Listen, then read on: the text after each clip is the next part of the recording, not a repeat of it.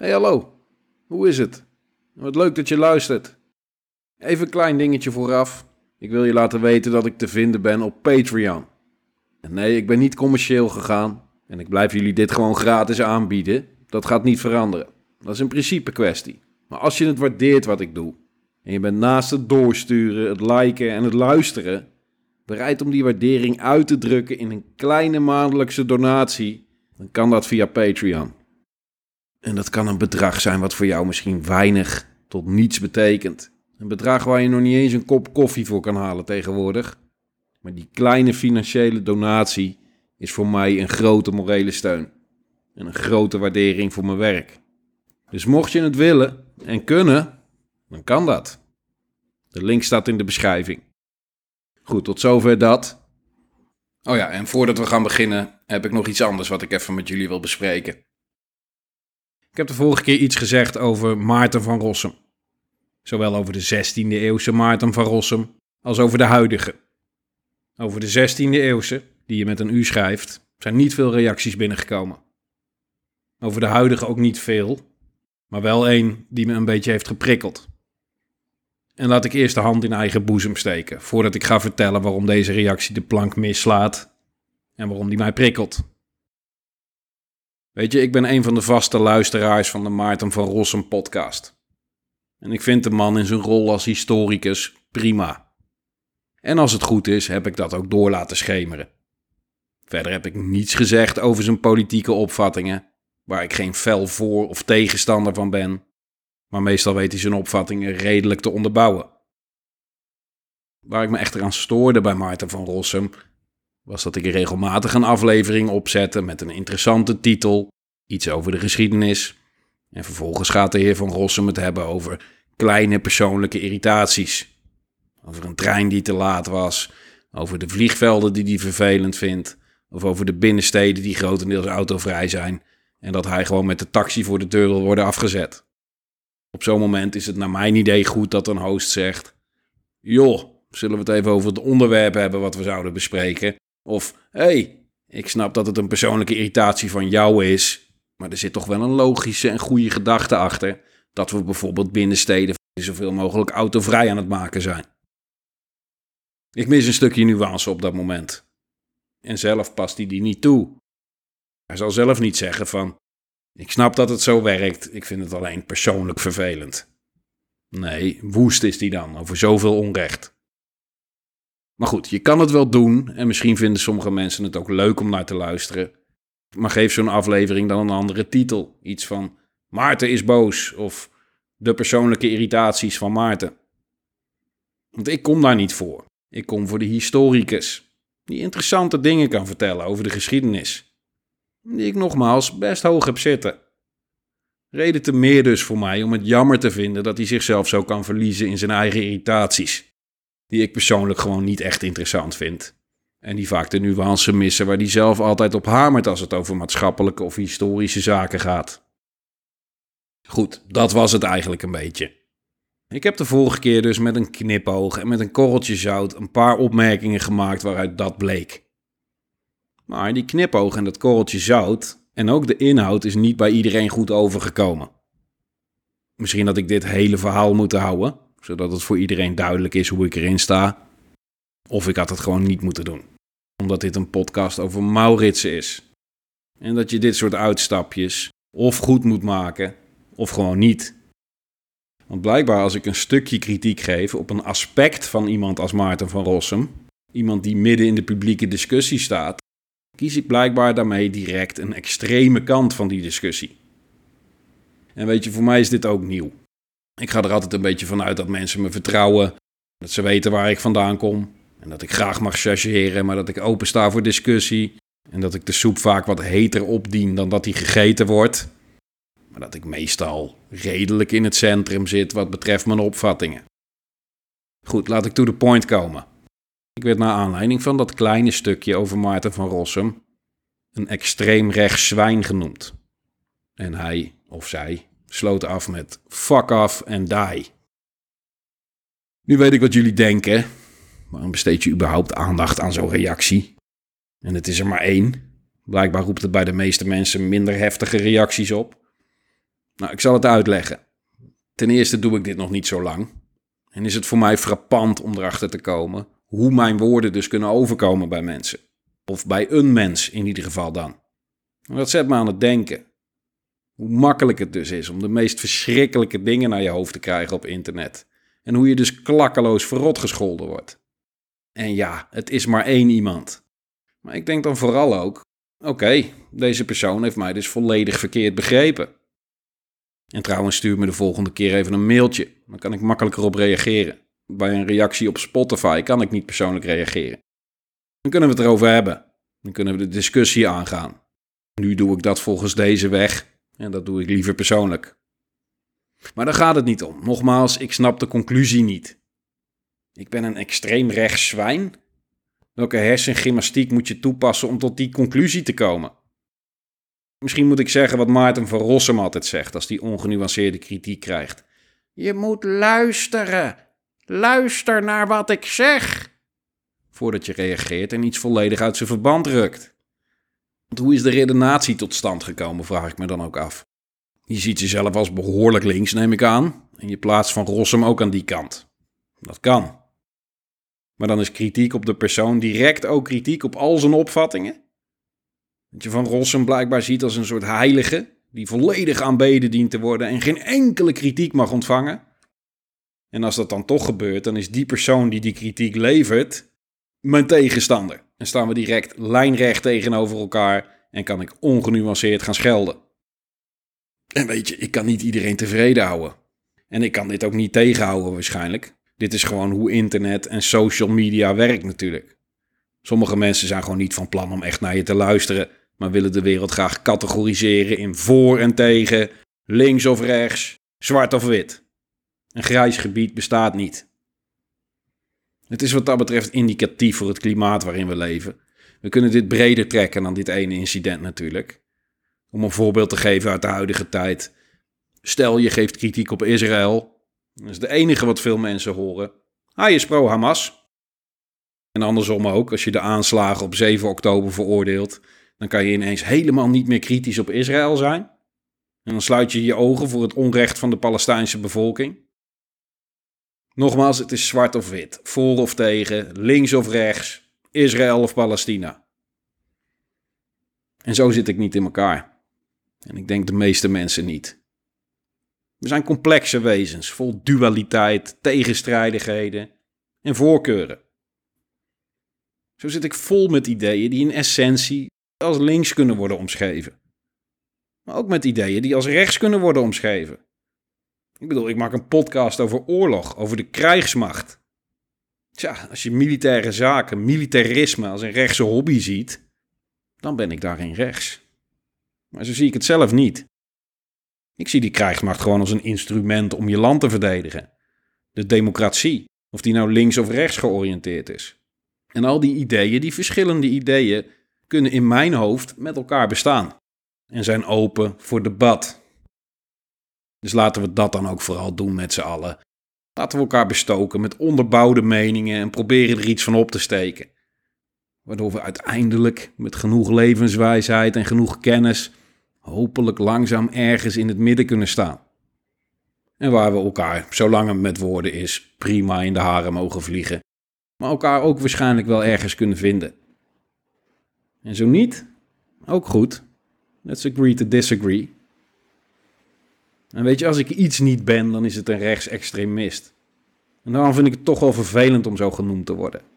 Dan heb je me nogmaals volledig verkeerd begrepen. En dan heb je heel erg tussen de regels doorgeluisterd. En dan heb je ook lang niet alles geluisterd.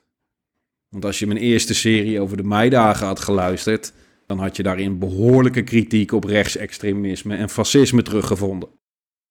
En ook iets anders: wantrouwen naar populisme. Het bewustzijn van de gevaren van populisme. Of het nou van links of rechts komt. In het geval van Nazi-Duitsland kwam het van rechts. En dat is een treffend voorbeeld van het gevaar van rechtspopulisme. En de communistische revolutie is weer een voorbeeld van het gevaar van linkspopulisme. Beide zijn levensgevaarlijk en beide partijen vinden elkaar juist weer in die uiterste. Gek genoeg. Beide zijn bereid om hun ideeën met geweld aan anderen op te dwingen. En beide kanten zijn gevaarlijk en vormen een bedreiging voor vrijheid en democratie.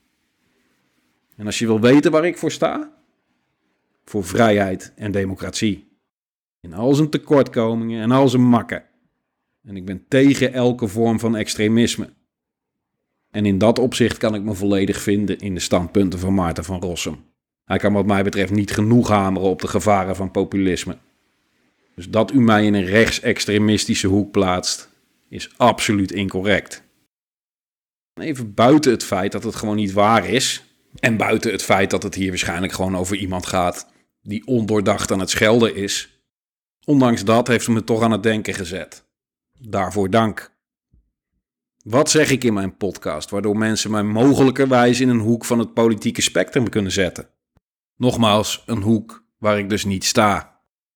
In welke hoek zou je mij kunnen zetten als je me niet kent?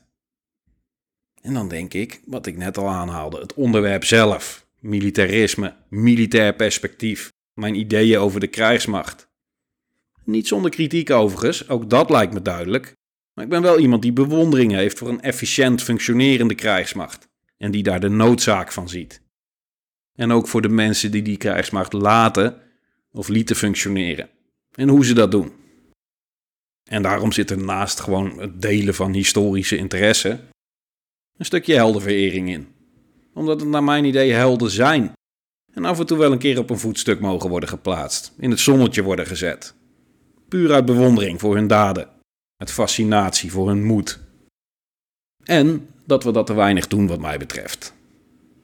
Het is juist vanuit een traditie die we heel erg hebben als Nederlanders. Dat we mensen niet zomaar op voetstukken zetten dat we ze niet zomaar als helden vereren. Terwijl dit soms, naar mijn idee, in bepaalde gevallen wel degelijk terecht zou zijn.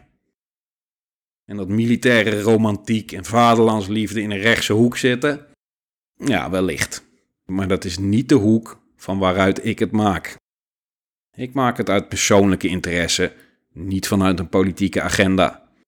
En als ik dan al een agenda zou hebben, dan is het mensen meegeven dat het juist niet politiek gekleurd is. Dat verhalen over helden uit onze geschiedenis juist niets te maken hebben met je politieke kleur. En daarnaast is mijn doel nogmaals niets meer en niets minder dan mensen vertellen over een interessant stukje geschiedenis. Met een klein stukje vaderlandsliefde en een klein stukje heldenverering zo af en toe. En hopelijk doe ik dat zonder klakkeloos, kritiekloos en ongenuanceerd iets te propageren. Dat probeer ik in ieder geval te doen. En voor mensen die me dan nog in een politieke hoek willen zetten, oké, dan begrijp je het niet. Veel succes verder dan. Maar voor mensen die net als ik ergens in dat midden zitten en twijfelen aan welke kant ik nou eigenlijk sta, bij deze, aan jullie kant. Met soms een hang naar het rechtse en soms naar het linkse, omdat de complexiteit van mensen en de complexiteit van situaties zich niet laat vangen in simpele zwart- en wit labels zoals rechts of links. Oké, ik heb er hopelijk genoeg over gezegd nu. En ik heb weer iets geleerd, iets wat ik eigenlijk al wist. Dat ik me dus niet in dit maatschappelijke moddergooien wil mengen. Want ik wil het over interessante dingen hebben. En laten we dat dan ook vooral doen. Laten we het over de 80-jarige oorlog gaan hebben. Wat een tijd was dat, ongelooflijk. Dus zonder verder oponthoud.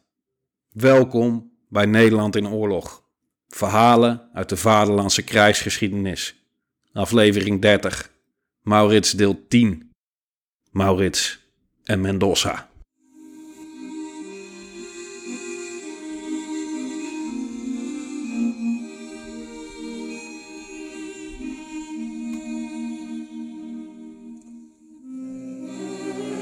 Het was ondertussen alweer 1598 geworden. Of alweer. We hebben drie afleveringen besteed aan 97. In dit tempo schiet het natuurlijk niet op. Maar het was nodig. Er was in één jaar bereikt wat normaal gesproken jaren duurde. Het tempo van de wereld lag normaal gesproken gewoon een stuk lager toen.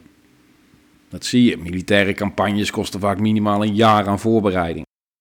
En dan ben je ook nog aan seizoenen gebonden. De afstanden waren moeilijker overbrugbaar. De wegen waren slechter, informatie verspreidde zich traag. Maar het tempo van deze oorlog lag bij Vlagen dus relatief hoog. De Staten-Generaal en het Staatse leger konden in ieder geval terugkijken op een periode van ongekend succes. Vanaf 1591 tot en met 97 waren alle steden die origineel onderdeel waren van de Unie van Utrecht terugveroverd.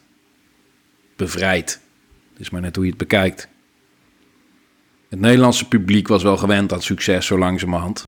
Tien jaar lang had Maurits de ene zege aan de andere geregen. Het was het gesprek van de dag in de kroeg, standaard. Zoals we nu 17, bijna 18 miljoen bondscoaches hebben, hadden we toen een paar miljoen generaals. Overwinningen van Maurits en de continuïteit van de oorlog hadden het tot volkssport nummer 1 gemaakt in Nederland. We waren een land van militaire experts geworden. Althans, dat vonden we zelf. Zijlijn-experts. Armchair generals. Die allemaal heel goed wisten hoe de oorlog gevoerd moest worden. En welke generaals er goed en welke er slecht waren. En Maurits kon al een tijdje niet meer stuk. Maar na 1597 al helemaal niet meer. Ik bedoel, het Nederlandse publiek was veel gewend, zoals ik al zei. Verwachtte ook veel en eiste veel. Maar je hebt succes en succes natuurlijk. Je hebt jaar in jaar uit regelmatig een overwinning behalen en goed presteren. En je hebt de veldtocht van 97. Dat was een ander kaliber. Je kan je haast niet voorstellen hoe groot het feest is geweest in Nederland. Hoewel, misschien als je beelden bekijkt van 88, toen we het EK wonnen, die grachtentocht door Amsterdam. Zoiets moet je je er wel bij voorstellen. Uitzinnige menigtes, dolle vreugde. En Maurits was dan Michels en Van Basten tegelijk. En hij werd niet alleen de generaal genoemd, hij was de generaal. Als je het zo hoort is er niet veel veranderd. Het Nederlands publiek was 400 jaar geleden ook gewoon echt het Nederlands publiek. Kritisch, veel eisend, opportunistisch, maar betrokken. En als er iets te juichen valt, dan gaan we massaal de straat op. Het verschil zit hem in waarvoor we juichen.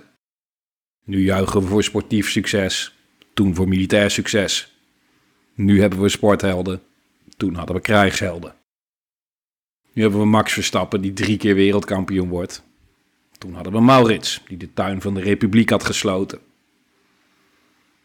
En net als dat Max Verstappen niet alleen in Nederland een grootheid is, als Maurits dat ook niet. Consistente grootsheid overstijgt landsgrenzen. Dan word je op een gegeven moment een wereldwijd fenomeen. En wereldwijd was een ander begrip toen. Of ze Maurits kenden in China betwijfel ik. Laten we zeggen Europa dan, de westerse wereld. Maurits had Nederland Europees kampioen gemaakt. Dan ben je even de grootste van Europa. Er was niemand die deze mate van militaire succes behaalde. Nergens. En als je wint, heb je vrienden. Ook in katholieke kringen konden ze niet meer om hem heen. Duitse keurvorsten en bestuurders van het Heilige Roomse Rijk wilden hem een functie aanbieden. Als opperbevelhebber van de Verenigde Christelijke Legers die het tegen de Ottomanen moesten opnemen. Als beschermer van het hele Christenrijk. Tegen de Turken dus, die al aardig ver Europa in waren getrokken en een groot deel van de Balkan in bezit hadden. Maurits was het protestantisme en de Nederlandse opstand ontgroeid. Hij was de toonaangevende Europese generaal en kon een boegbeeld zijn voor het hele christendom. Althans, in hoge Europese kringen werd dat geopperd. Die stemmen gingen op. Er zaten wat haken en ogen aan. Het zou namelijk ongunstig zijn voor de opstand als Maurits weggepromoveerd zou worden. Dat zou ook zomaar de hele opzet kunnen zijn. Dat ze op deze manier de wind uit de zeilen van de opstand willen halen. Door Maurits juist indirect het katholicisme te laten dienen onder het mom van een verenigd christendom tegen een gezamenlijke vijand. Het zou de macht van de republiek verzwakken en de Spaanse positie versterken. Dus praktisch was het niet haalbaar. Maurits' loyaliteit lag bij Nederland. En niet eens zozeer voor het protestantisme, maar vooral tegen het katholieke bestuur. Want die hadden zich wel enorm impopulair gemaakt. Ook deze aflevering zullen we weer zien waarom dat zo was.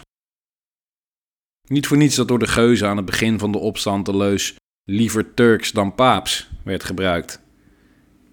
Licht gechargeerd waarschijnlijk. het zegt wel wat over hoe er over de vijand werd gedacht. Radicaal. Niets is erger dan die lui. Niets is erger dan de Rooms-Katholieken. Nogmaals, een korreltje zout moet je er wel bij nemen, denk ik.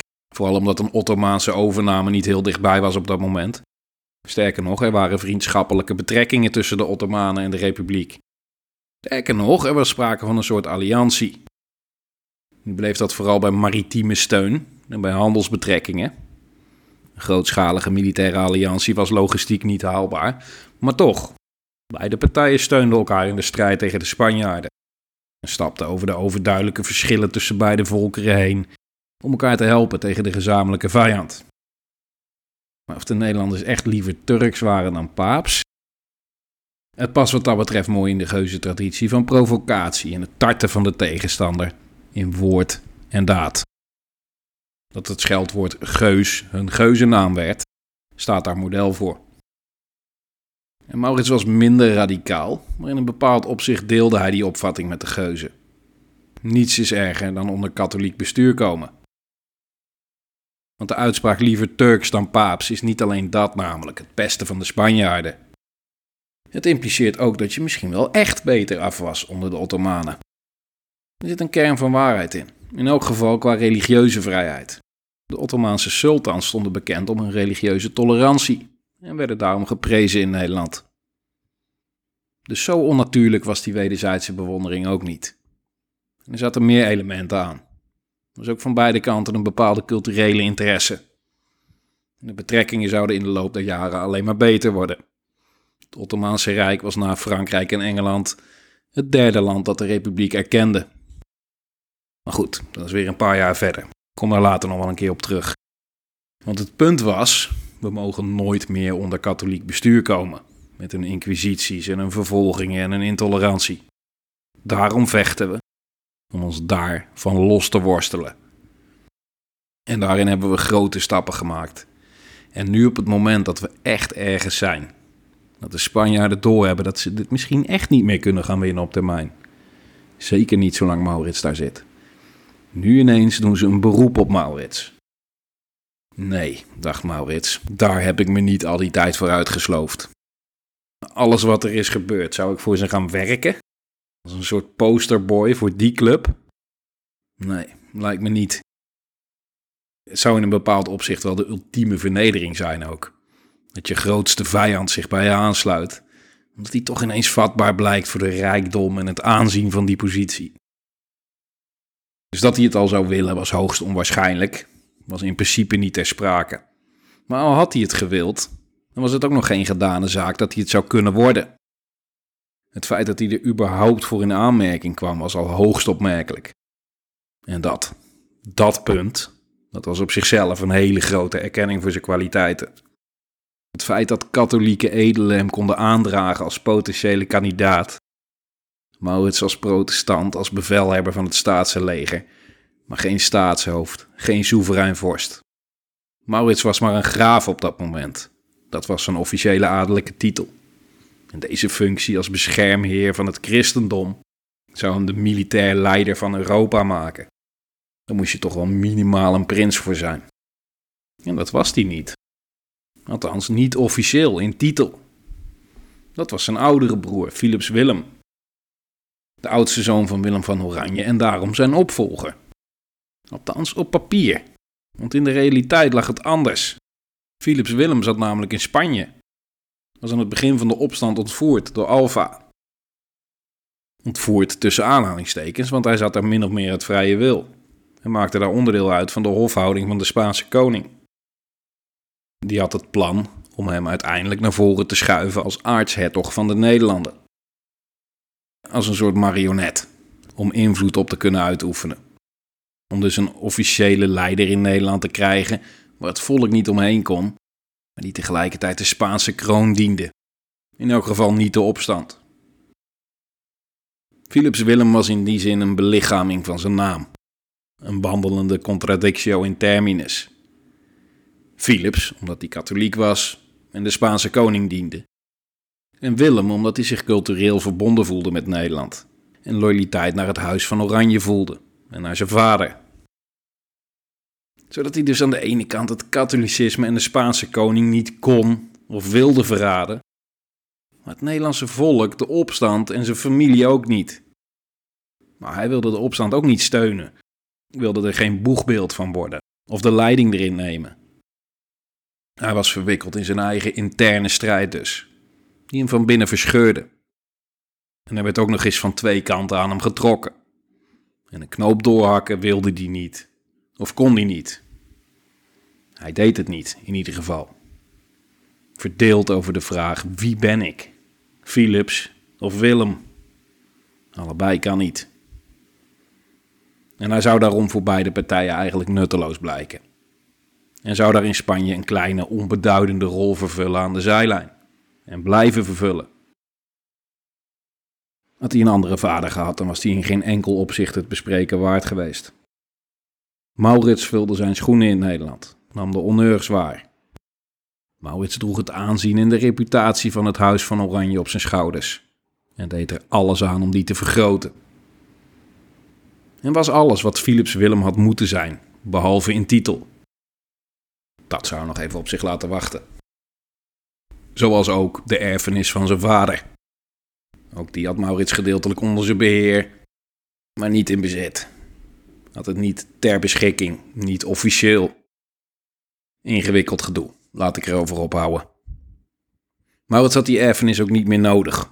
Had zijn eigen rijkdom vergaard. Voor veldtochten en militaire successen kreeg hij allerlei bonussen, nog boven het salaris van de Staten-Generaal. Daarbij kreeg hij ook een soort aandelen in de steden die hij veroverde. Het kon zijn in de vorm van bezittingen, goud, een deel van de buit. Kon zijn in de vorm van vastgoed of grondbezit. En het kon zijn in de vorm van een aandeel in de economische opbrengst van een stad. Hoe dan ook, Maurits had niet alleen de Republiek een enorme dienst bewezen met al zijn veroveringen, maar ook zichzelf.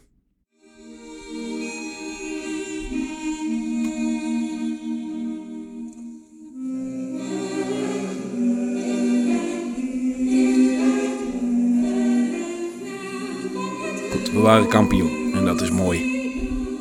Maar het is niet voor altijd. In het verleden behaalde resultaten bieden geen garantie voor de toekomst. Een titel behalen is één ding, een titel prolongeren is een tweede. Laten we nou eerst maar zorgen dat we kunnen behouden wat we nu hebben, voordat we gaan denken aan meer. Want wat nou als die Spanjaarden zich op termijn herpakken? Wat nou als die hun financiële en militaire middelen wel efficiënt gaan inzetten? Wat nou als die toch die rivieren oversteken en het hart van Nederland gaan bedreigen? Die optie moest er strategisch worden gedacht. Daar moesten goed werkende, permanente verdedigingslinies voor worden aangelegd. Maurits begon met het bouwen van de vechtlinie. Inderdaad, een linie om te vechten, maar ook langs de rivier de Vecht. En daar dankt hij zijn naam aan. De linie liep van de Zuiderzee in het noorden tot Utrecht in het zuiden. Het gebied rond de rivier de Vecht zou grotendeels onder water kunnen worden gezet via een systeem van sluizen en gemalen. De vijand zou gedwongen worden om langs Utrecht te gaan, om verder Holland in te kunnen trekken. Daar zou het zwaartepunt van een aanval komen te liggen. Dus daar kwam het zwaartepunt van de verdediging te liggen. Utrecht werd dan ook sterk en modern gefortificeerd en verdedigd. En zo werden de fundamenten gelegd voor de Hollandse waterlinie. Dit verdedigingssysteem zou door de eeuwen heen steeds verder geperfectioneerd en uitgebouwd worden. En uiteindelijk in 1871 resulteren in de nieuwe Hollandse waterlinie. En daar had Maurits dus van aan de wieg gestaan. In samenwerking met Van Oldenbarneveld. Laten we die vooral niet vergeten. Want door het succes van 1597, de successen van het afgelopen decennium eigenlijk, kunnen we toch wel vaststellen dat Maurits en Van Oldenbarneveld hun samenwerking hadden omgezet in een winnende formule. Van Oldenbarneveld en de Staten-Generaal de politieke financiële kant.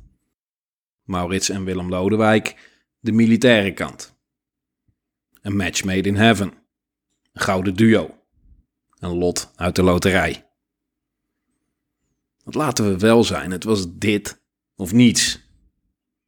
Het was twee van dit type formidabele individuen die samenwerkten, of het was langzaam doodbloeden. De luchtpijp die meer en meer werd dichtgedrukt door de oppermachtige Spanjaarden. Maar het werd dit. En dan moet je maar net treffen dan. Kan ook zomaar anders lopen. The Great Man Theory, dat concept ken je vast wel. Het idee dat geschiedenis bepaald is door bijzondere mensen.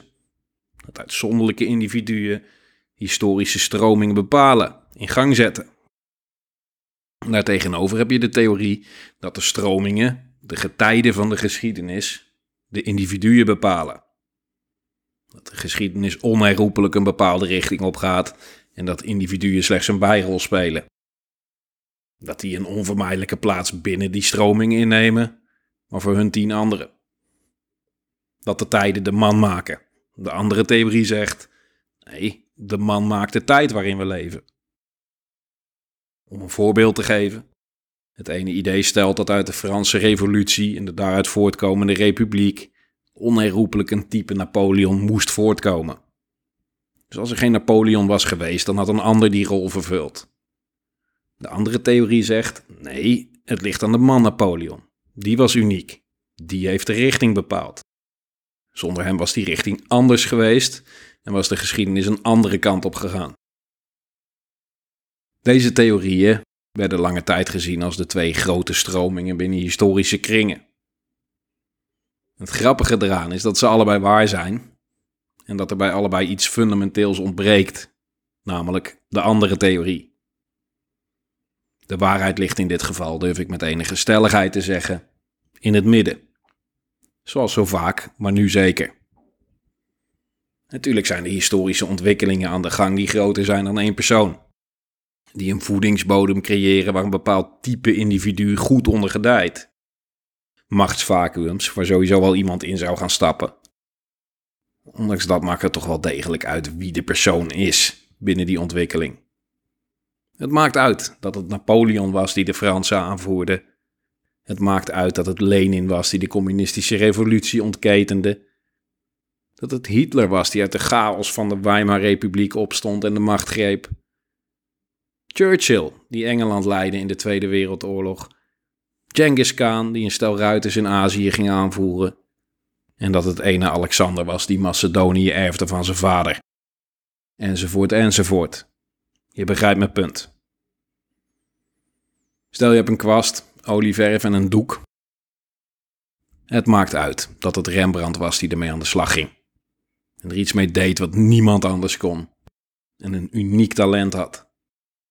Uit voetbal kunnen we ook alweer een analogietje persen.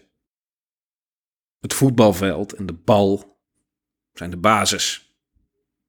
Maar dan heb je nog geen voetbal. Het maakt uit wat voor spelers je erop hebt lopen en wat ze met die bal kunnen. Zo simpel is het. Soms heb je een generatie spelers die exceptioneel zijn en tot grote hoogte kunnen stijgen en wellicht zelfs een keer kampioen kunnen worden.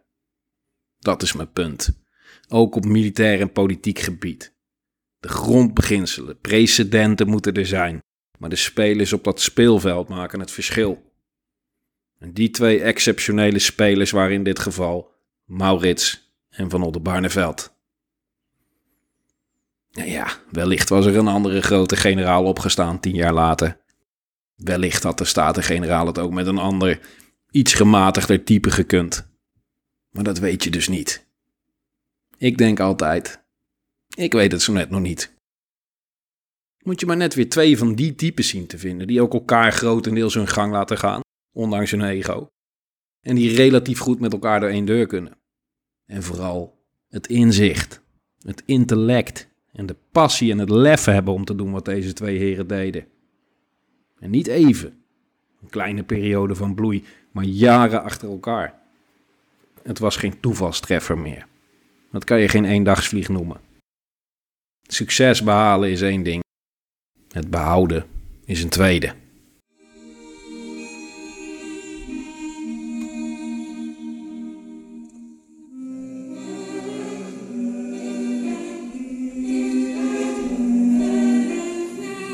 Het was zoals ik in het begin van de aflevering ook al zei.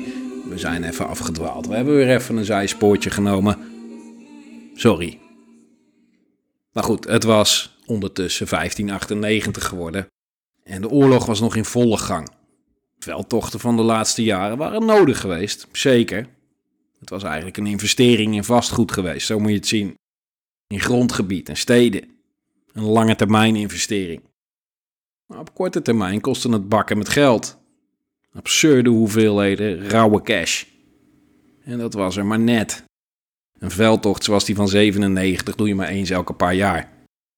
Want Nederland moest zich in de schulden steken om het voor elkaar te boksen. Vooral van Engeland werd veel geld geleend. Voorlopig waren we nog niet financieel volledig onafhankelijk. Er werden dingen ondernomen om daar verandering in te brengen.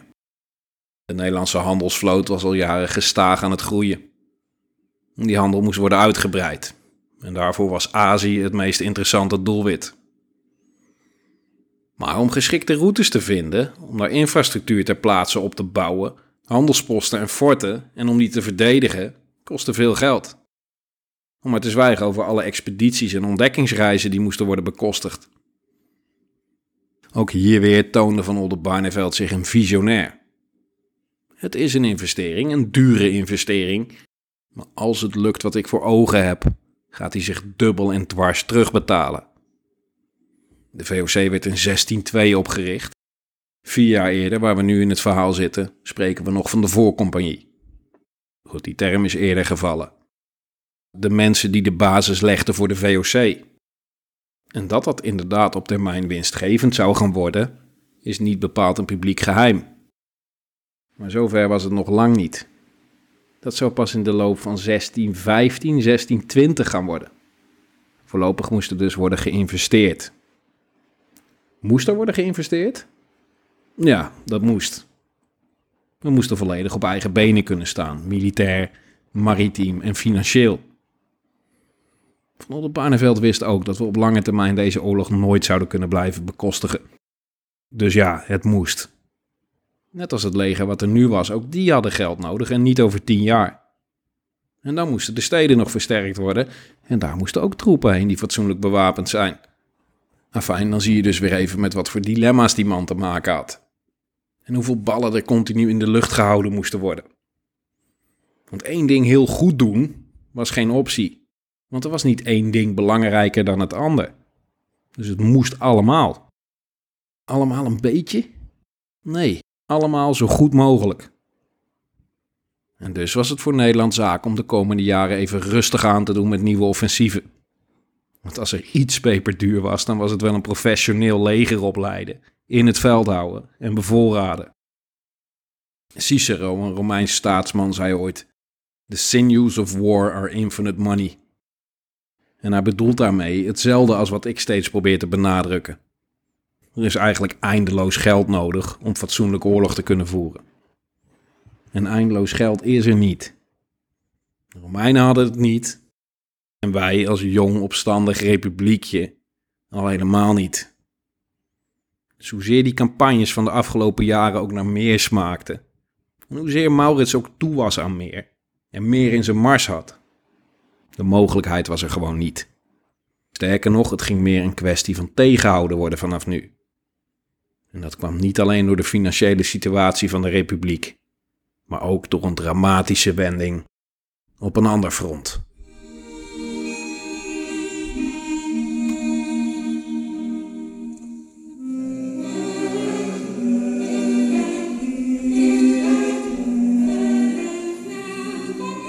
Strijd om de Franse troon tussen Frankrijk en Spanje was uitgedraaid op een jarenlang conflict. Waar beide partijen elkaar in evenwicht hielden en er nauwelijks iets uithaalden. Het had beide landen financieel uitgeput. En mentaal, vooral de Fransen. Die waren oorlogsmoe. Dus sloten ze in mei 1598 vrede met Spanje. Volledig onverwacht, volledig op eigen houtje en volledig tegen de afspraken in.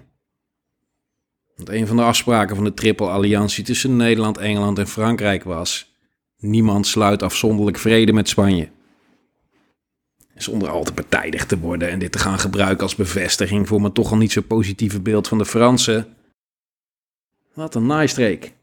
Een dolk in de rug. Typisch Fransen. Wat had je anders verwacht? Laat ik het niet te persoonlijk maken.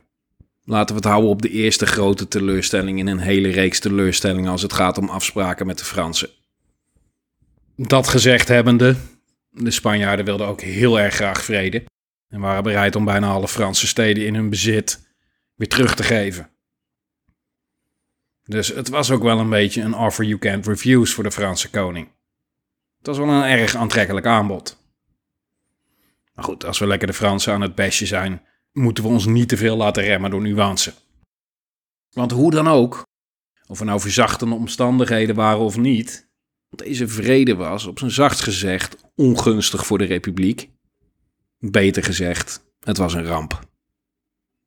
Van Oldenbarneveld vertrok met spoed met een delegatie naar Frankrijk om het tij nog te doen keren. Een persoonlijk verhaal te halen bij koning Hendrik IV en hem proberen te overtuigen. Dit is wat Van Oldenbarneveld er zelf over schreef. Ik citeer. Na een begroeting begon zijn majesteit te spreken. Hij betuigde de warme gevoelens die hij onze staat toedroeg en dat hij die niet in de steek zou laten. Maar dat de nood en de armoe van zijn onderdanen, het geldgebrek, de voornaamste ziekte die zijn rijk plaagde, hem tot vrede dwongen, van minstens een paar jaar. Einde citaat. En daarna zegt de koning iets in de strekking: Ik hoop niet dat dit jullie ondergang wordt, dat zou ik vervelend vinden. Hopelijk blijft de Engelse vorstin jullie wel steunen. Dan doet Van Oldenbarneveld nog een uiterste poging om hem van gedachten te doen veranderen en speelt hij in op zijn eergevoel. Ik citeer. Met alle respect, wij als staat kunnen moeilijk begrijpen dat zijn majesteit, die sinds ons bondgenootschap in een betere toestand verkeerde dan daarvoor, nu dat bondgenootschap zou verbreken. Dat dit zijn loffelijke reputatie zowel in binnen- als buitenland zeer zou schaden. Dat zich nooit een betere mogelijkheid zou presenteren dan nu om de Nederlanden voor altijd aan de kroon van Frankrijk te verbinden, door de Spanjaarden en de gespanjoliseerden te verdrijven. En dat het goddelijk, eervol, noodzakelijk en dienstbaar was om deze kans niet voorbij te laten gaan. Einde citaat. Vervolgens haalt hij nog een aantal sterke argumenten aan, zoals je hebt vroeger met minder middelen dan nu ook oorlog gevoerd. En de Spanjaarden staan op het punt om te breken. En dan nu op het moment suprême trek je je keutel in. Hij gebruikte iets andere woorden, hoewel moment suprême snappen de Fransen ook. Maar daar kwam het op neer. De Franse koning was onwrikbaar. Zijn besluit stond vast. Frankrijk was als bondgenoot verloren gegaan.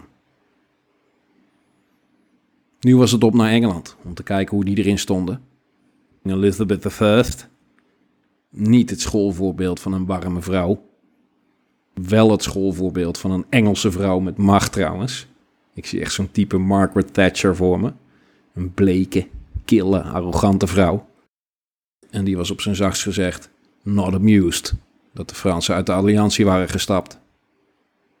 Ze was bereid om met Nederland samen de oorlog voor te zetten en de alliantie, maar niet om ook maar een stap harder te gaan lopen.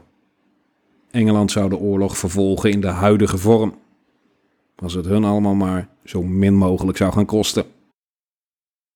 Goed, dat was duidelijk. Van Engeland hoef je ook niets extra's te verwachten. Deze oorlog is blijkbaar alleen voor ons van echt, existentieel belang. En als het puntje bij paaltje komt, staan we er alleen voor.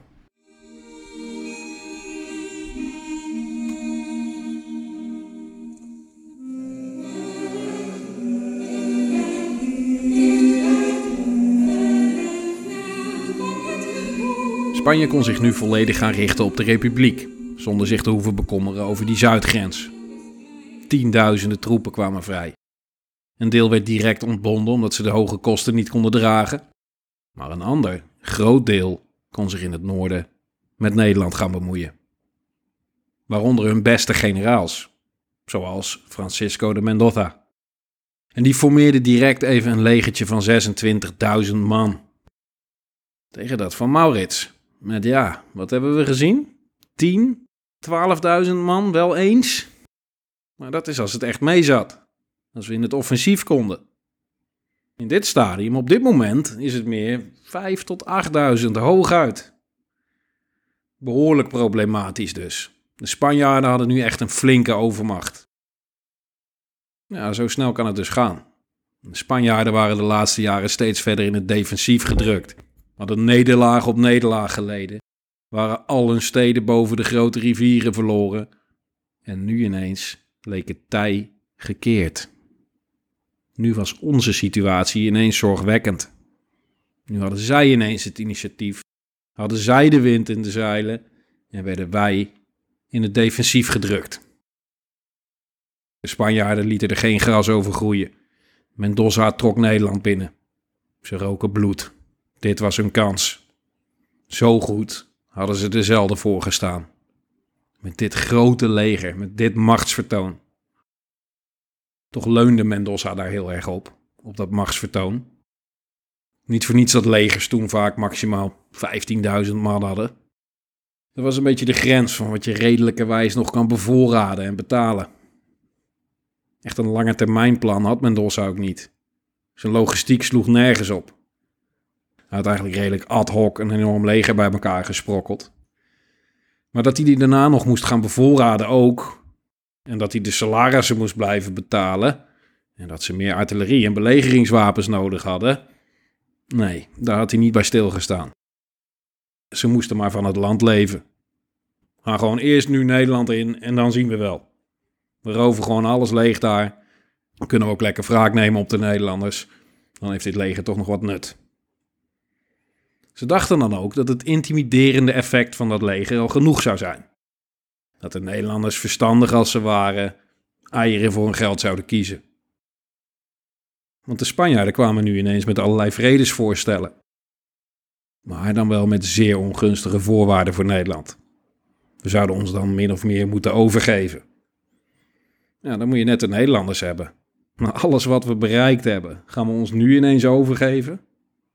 Nee, dat ging niet gebeuren. De Republiek had veerkracht, vechtlust. En ik weet niet hoe, maar wie weet komen we ook hier weer uit. Ze lieten het erop aankomen in ieder geval. Ja, we staan er slecht voor. En nee, misschien kunnen we dit niet meer winnen. Maar je zal ervoor moeten vechten. Voor elke meter. Kom maar. De Spaanse druk voor vrede slash overgave werkte niet. En dus trok Mendoza verder en verder de republiek in. Zijn eerste doelwit was Rijnberg, die strategisch belangrijke plaats die Maurits het jaar daarvoor had veroverd. De Spanjaarden wilden dat eerst hebben, om dezelfde redenen als dat Maurits hem het jaar daarvoor had ingenomen, als operationele uitvalsbasis. Maurits had Rijnberg versterkt en er zat een contingent van 1800 man. Maar daar ging het niet goed mee. De Rijn stond al een tijdje extreem laag. Door de onhygiënische toestanden die dat had veroorzaakt, was de pest uitgebroken. Die ziekte trok door de stad en teisterde de bewoners en de verdedigers. Ze waren behoorlijk uitgedund in getallen en daardoor verzwakt. Maar ze waren niet van plan om de stad zomaar op te geven. De pest is vervelend, maar onder Spaans bewind komen? Dat nooit. Geen onderhandelingen, geen overgave was het devies. De pest was al uitgebroken. Nu brak de pleuris uit. Want er werd keihard gevochten om de stad. De Spanjaarden leden aanzienlijke verliezen, gevoelige verliezen, moesten alles op alles zetten. Maar ja, met die overmacht hadden ze weinig te vrezen. Na ongeveer twee weken werden de onderhandelingen hervat. De verdedigers wilden zich nog steeds niet overgeven. Dus liet Mendoza zijn batterijen een desastreus bombardement op de stad loslaten. Duizenden kanonskogels regenden op de stad neer. En plotseling gebeurde er iets tussen dat geweld, wat die hel van vuur en explosies nog overstemde. Ik citeer. Ineens klonk er een keiharde explosie, gevolgd door een enorme vuurzuil die knetterend omhoog steeg. Grote steenklompen werden in de lucht geslingerd. Huizen vielen krakend in elkaar. De stadsmuur werd in de gracht geworpen. De houten poort en een deel van de stadsmuur stortten in. Alle daarin gelegerde staatse soldaten werden daardoor gedood. Ook menig Spanjaard kwam om. Talloze burgers vonden de dood. Einde citaat. De kruidopslag was door een Spaanse kogel geraakt, die waarschijnlijk via een dichtgemetseld raam was binnengedrongen en de vaten met buskruid had getroffen. Dit had het lot van Rijnberg beslist. Gouverneur Lucas Hedding werd ook door de explosie gedood. De Nederlanders probeerden nog op de puinhopen van de stadsmuur te komen om daar de verdediging voor te zetten. Maar het was al te laat, want hij was al door de belegeraars bezet. De stad zat nu zonder buskruid en zonder gouverneur. Er werd besloten tot overgave. Het beleg was hiermee dus plotseling voorbij. De volgende dag verlieten de Nederlanders de stad met stille trom, opgerolde vaandels en gedoofde lonten. Opmerkelijk is nog dat de pest daarna weg was uit de stad, omdat naar verluid de lucht geklaard was door de explosie. Er heerste toen het idee dat de pest werd veroorzaakt door rotte lucht. En dat idee leek een kern van waarheid te hebben, want de lucht was geklaard. De pest was weg. Maar die andere rottende zweer die de Spanjaarden heet, deed zijn intrede. Mendoza had deze belangrijke stad in handen. Zij het in puin en zij het dik duizend man lichter. Het Spaanse leger trok verder naar Doetinchem. En ondertussen, onderweg, leefden ze nog steeds van het land. En dat was niet van de spaarcentjes een mandje eieren kopen bij de plaatselijke boeren. De Spanjaarden bewezen maar weer eens waarom deze republiek zo graag van ze af wilde. En waarom ze er uiteindelijk 80 jaar ellende voor over hadden om ze weg te krijgen. De Spaanse troepen onder Mendoza gedroegen zich als beesten. Echt, zelfs voor Spaanse begrippen, ongekend vreed. Lokale boeren werden niet alleen beroofd van hun voedsel en hun bezittingen, maar vaak ook vermoord. Dorpen werden platgebrand. En ja hoor, publieke terechtstellingen. Echt een terreurbewind. Maar het bewind suggereert dat er nog enige lijn in zat. Dit was pure, zure wraak op de Nederlandse bevolking. Goed, plunderend, verkrachtend en moordend trokken ze door het land en belegerden Doetinchem. En na een beleg van een paar dagen viel ook die stad. Het begon er slecht uit te zien, op meerdere fronten. Want de republiek stond nog extra onder druk door een handelsembargo op het Iberisch Schiereiland en door diverse andere zeeblokkades. De kwestie was nijpend. de vredesvoorstellen werden nog steeds resoluut van tafel geveegd. Oorlog is ook een kwestie van de lange adem, besefte Maurits en Van Oldenbarneveld. Van incasseren, vertrouwen hebben, standvastig zijn. Maar er moest wel iets gebeuren nu. Dit leger pakt straks alle gewonnen steden weer terug. Misschien wel meer dan dat. Er zat niets anders op. We moesten iets doen. En dus werd het veldleger die kant op gestuurd. Maurits had ongeveer 6000 man kansloos in een confrontatie in het veld. Maar toch, hij moest iets proberen. Mendoza wreef in zijn handen. Eindelijk een kans om Maurits aan te pakken. En daar lag zijn focus nu op. Op Maurits. Dat was de hoogste prijs in zijn ogen. Wat naar mijn idee verstandiger was geweest, was om gewoon steden te blijven innemen. Wat Maurits zelf had gedaan in die situatie.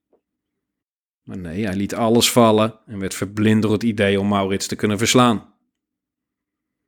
Maar ja, Maurits was niet geneigd om zich te laten verslaan. En niet van plan om Mendoza hier in de kaart te gaan spelen. Om zijn legertje hier even roekeloos in de pan te laten hakken. Hij ging het anders aanpakken. Hij vermeed verstandigerwijs een confrontatie. En wist zich zo te manoeuvreren dat hij daarmee ook voorkwam dat Mendoza nog meer steden kon belegeren. De Spanjaarden bleven het staatse leger woest achtervolgen. Mendoza rook bloed. Elke keer als hij vlakbij was, dan had Maurits weer een dusdanig sterke positie ingenomen dat hij hem niet kon aanvallen.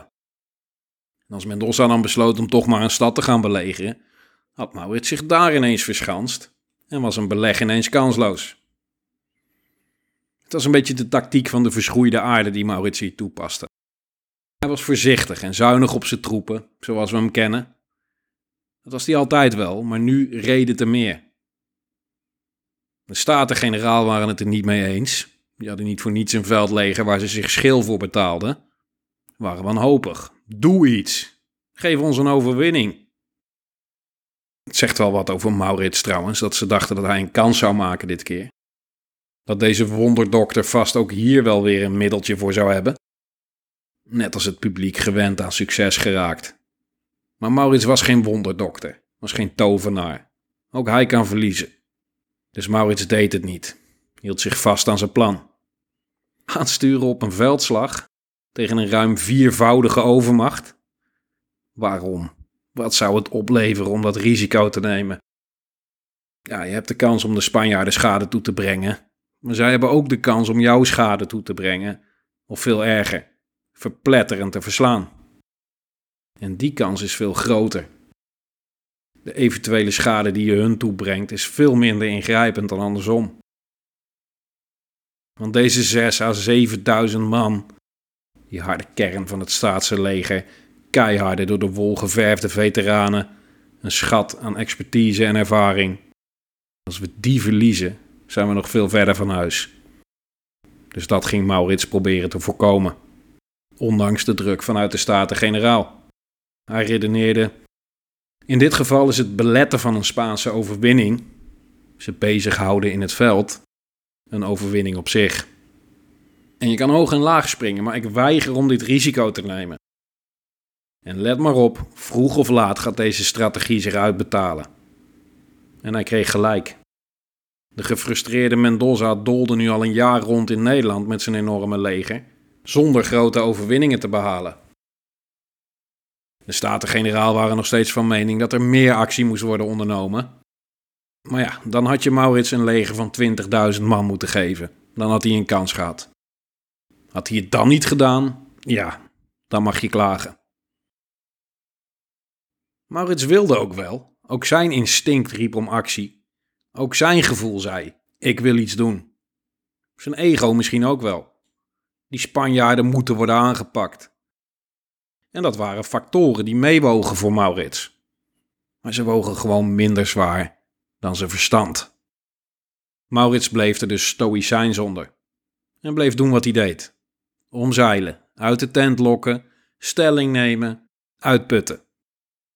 En het ontzeggen van voorraden, beslag leggen op goederen in de omgeving, aanvoerroutes blokkeren, karavanen overvallen, hinderlagen leggen, verdedigingswerken opwerpen, isoleren. We nemen hier even een klein uitstapje naar het oude Rome. Want daar zien we een goed voorbeeld van hoe dit werkt en dat het werkt. Een van de grootste vijanden van Rome, een van de meest geduchte tegenstanders ooit, was Carthago onder Hannibal. Als je die geschiedenis niet kent, raad ik je aan om er kennis van te nemen. Voor historisch geïnteresseerden een absolute must. Hannibal trok Italië binnen via de Alpen en versloeg het Romeinse leger keer op keer in een serie spectaculaire veldslagen. Dus stuurden de Romeinen zo'n beetje alles wat ze hadden: een leger van 85.000 man. Maar ook dat was niet genoeg. Het resulteerde in een van de meest briljante en gruwelijke veldslagen uit de geschiedenis. En in, volgens mij, de grootste nederlaag die Rome ooit zou leiden in het veld. Ruim 50.000 doden vielen er aan hun kant. Rome wankelde, maar Hannibal verzuimde om door te drukken. Nu zat zijn leger in de buurt van Rome zelf en wachtte op het volgende Romeinse leger om op te kunnen smikkelen. De Senaat, de Romeinse equivalent van de Staten-Generaal zeg maar, schreeuwde om actie. We moeten iets doen. Er is een vijandelijk leger in ons land. Stuur alles daarheen wat we hebben, alle reserves. Nog maar een keer proberen of het nu wel lukt. Maar het leger deed het niet. Deze Hannibal is blijkbaar niet te verslaan in het veld. Ze gingen het anders aanpakken. Op de manier waarop Maurits het bij Mendoza aanpakte. Nu is Mendoza zeker geen Hannibal. En had Maurits geen overmacht zoals de Romeinen. Maar het gaat om de strategie. Die zowel voor de Staten-Generaal als voor de Romeinse Senaat wellicht contra-intuïtief was. Indruiste tegen principes. In eerste instantie als eerloos of misschien wel laf aandeden. Maar de vraag die je in zo'n situatie moet stellen is: wat wil ik nou precies? Wat is mijn doel? Wil ik iets aantonen? Wil ik laten zien dat ik dapper ben, dat ik nergens voor terugdeins? Of wil ik winnen? En dat betekent niet op korte termijn je primaire gevoel volgen, maar een methode bedenken om de tegenstander niet te geven wat hij wil. Namelijk een beslissende confrontatie. En om hem langzaam maar zeker verder en verder te slijten. Totdat uiteindelijk de tegenstander dusdanig is uitgeput dat hij het moet opgeven. En dan heb je dus gewonnen. En dat gebeurde in het oude Rome bij Hannibal. Zei het na twintig jaar, geloof ik. En het gebeurde in het oude Nederland ook, bij Mendoza. Zei het iets sneller. Want na een jaar van gefrustreerd achter het staatse leger aanhollen en constant lichte verliezen leiden door hinderlagen en schermutselingen en door honger omdat er steeds minder voorraden aankwamen, waren die lichte verliezen bij elkaar opgeteld toch zwaar geworden. En nu stond de winter ook nog eens voor de deur. Er zat niets anders op voor Mendoza. Hij en zijn leger trokken zich terug uit het gebied. Onverrichte zaken, een nederlaag rijker en een illusie armer. Linea recta, terug naar huis. Of naar huis, naar de Spaanse Nederlanden, om daar op krachten te komen. Mendoza was boos over zijn falen, want dat was het in feite. Twee steden was het schamele resultaat dat jaar, met dat leger. En hij had Maurits ook nog eens niet kunnen verslaan. De Spaanse autoriteiten waren ook boos. Dit soort legers moeten echt renderen. Die moeten tastbaar succes behalen, want anders kost het alleen maar geld. En dat succes was er toch weer niet gekomen. En zo was het toch weer een overwinning voor Nederland.